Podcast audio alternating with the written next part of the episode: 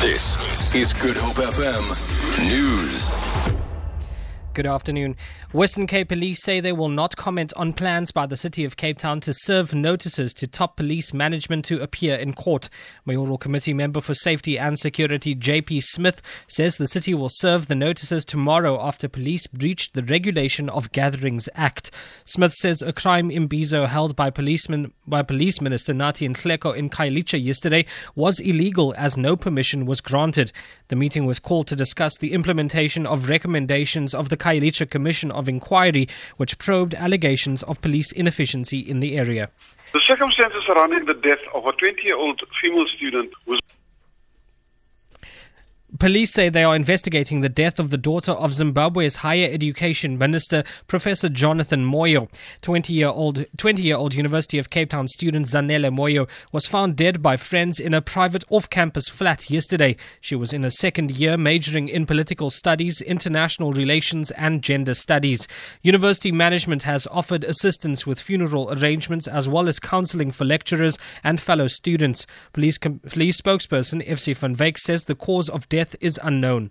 the circumstances surrounding the death of a 20 year old female student whose body was found at about 20 to 12 by friends in a flat at Main Road in Rosebank is under investigation. We've opened an inquest docket for further investigation.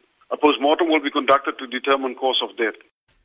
Defense Minister Nosiviwe Mapisa-Nqakula says more than 30,000 rounds of ammunition and 18 firearms were either lost or stolen from the SANDF during the past two financial years.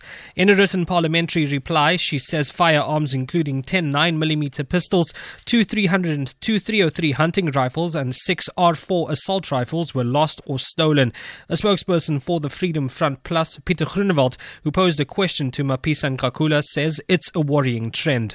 It is really a great concern uh, for us that the South African National Defence Force can lose 33,000 rounds of ammunition, uh, which contains uh, 9mm ammunition as well as uh, R4 assault rifle ammunition. Uh, if we look at the crime situation in South Africa, those are the weapons that is most used in in transit heists, uh, in shopping malls, uh, even in farm attacks. And lastly, most of the Church of England's bishops have signed a letter calling on the British government to accept thousands more refugees from Syria. In a private document, which they have now made public, more than 80 bishops have appealed for an extra 30,000 Syrians to be resettled in Britain. However, the Defense Secretary Michael Fallon says no one is doing more than Britain to help Syrians. We've announced that we'll take 20,000, 5,000 a year for the rest of this Parliament, which is a number we think we can reasonably accommodate, make sure they're uh, they feel welcome, that they're given housing and the chance of getting a job here. But the real issue is out in Syria. It's getting other countries in Europe uh, to uh, contribute more to the feeding of refugees in the camps.